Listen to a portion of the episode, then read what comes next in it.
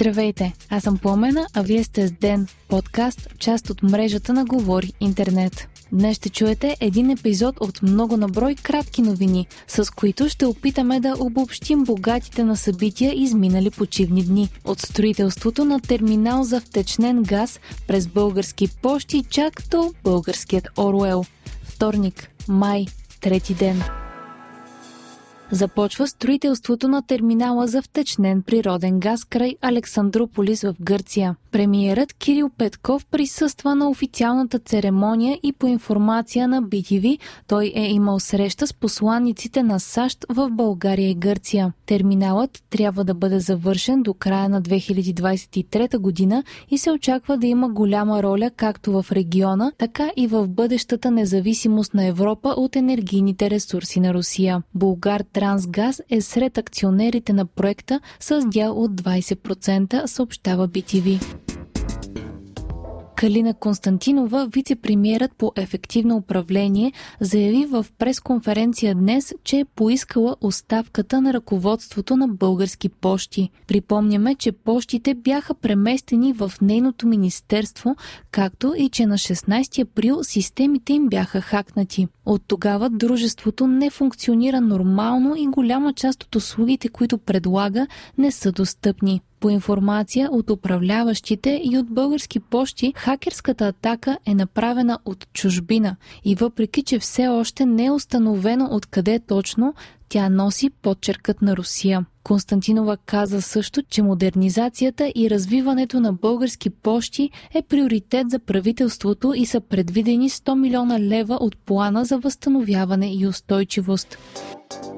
България се изкачи с 21 позиции в класацията на репортери без граници по свобода на словото. Така държавата ни вече е на 91-во място и за първи път от 2013 година сме под стотната позиция. Докладът обръща внимание на България, като казва, че за резкият скок е допринесла смяната на правителството. Репортери без граници коментират и ситуацията в света. Според анализа има двойно нарастване на поляризацията, съчетано с информационен хаос, които водят до увеличаването на разделението в държавите. Първите три места в класацията са заети от Норвегия, Дания и Швеция.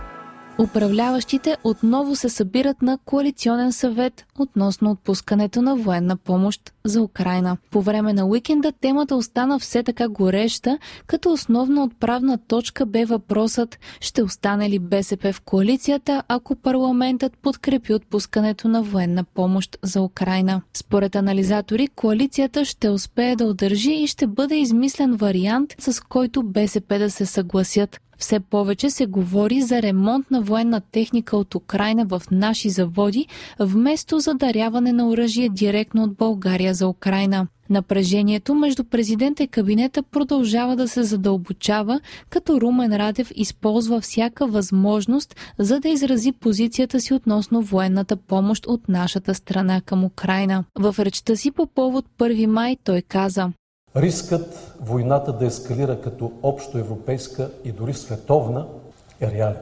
Нашите домове, децата ни, нашата родина и природа могат да станат жертва на тази ескалация. Но наш патриотичен дълг е да не допуснем въвличането на родината в войната. Да не се поддаваме на милитаристските призиви, с които започва всяко кръвопролитие. Да не допуснем страстите от войната да се пренесат у нас. Да не търпим политически шарлатани да ги разпалват за своя употреба. В предаването 120 минути по BTV премиерът Кирил Петков му отговори България трябва да е отправената страна на историята. Българският интерес е да не се навеждаме. Българският интерес е да сме част от Европа и българският интерес е да помагаме агресора да не напредва. Очаква се днес Европейската комисия да гласува шестият пакет с санкции срещу Русия. Целта на санкциите е прекратяване на войната, а германският канцлер Шолц е заявил, че те няма да бъдат отменени, докато Русия не изтегли армията си от Украина и не бъде сключено мирно споразумение. Шолц бе критикуван вътрешно за по-консервативната си позиция относно изпращането на тежко въоръжение за Украина, но немският канцлер започна да променя позицията си в последните дни. Германия, Австрия и други страни членки потвърдиха, че няма да плащат за руският газ в рубли, но все още не е ясно дали и как ще се случват плащанията. Още този четвъртък обаче в София ще започне работа регионална работна група, предложена от Брюксел за общо купуване на природен газ в рамките на нова съвместна европейска платформа. Идеята е да бъдат осуетени опитите на Москва за разединение на държавите членки чрез спиране на газа на някой от тях. Шестият пакет с санкции би трябвало да включва бан на руският петрол, като може би ще бъдат направени изключения за някои от страните членки. Германия обяви, че е готова да подкрепи забраната на вноса на руско гориво. За сега информацията е, че ако бъде гласувана забрана, тя трябва да влезе в сила до края на годината. Припомняме, че Европейската комисия вече гласува и ембарго на руските въглища, което ще влезе в сила от август месец тази година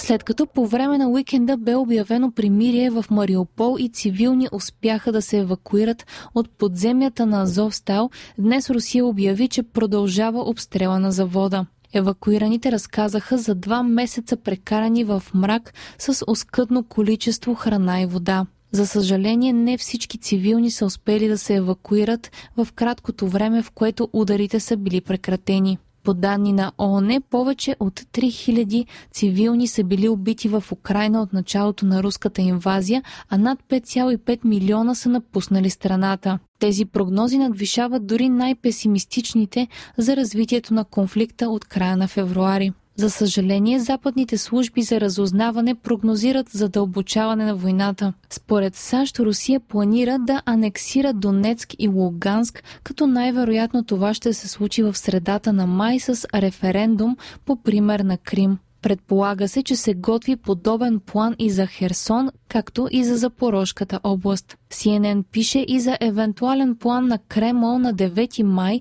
формално да обяви война на Украина, за да може да прибегне и до мобилизация на резервистите.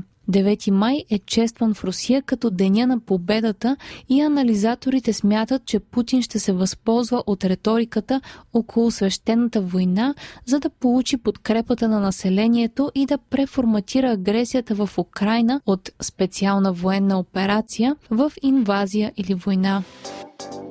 Престижното британско издание The Times посвети статия на писателят Георги Господинов в която го нарече българският Оруел. Текстът е посветен на романа на Господинов Времеобежище, а повод е предстоящото издаване на книгата в Великобритания. Критикът Саймън Ингс смята, че романът има шанс да се превърне в класика още сега и че е взривяващ роман на идеите. Времеобежище на Господинов бе обявена за книга на месеца в Австрия, а също е сред номинираните за една от най-престижните литературни награди в Италия. Вие слушахте подкаста Ден, част от мрежата на Говори Интернет. Епизода подготвих аз, Пламена Крумова Петкова, а аудиомонтажа направи Антон Велев. Ден е независима медия и разчитаме на вас, слушателите ни. Можете да ни подкрепите, като станете наш патрон в patreon.com Говори Интернет и изберете опцията Денник.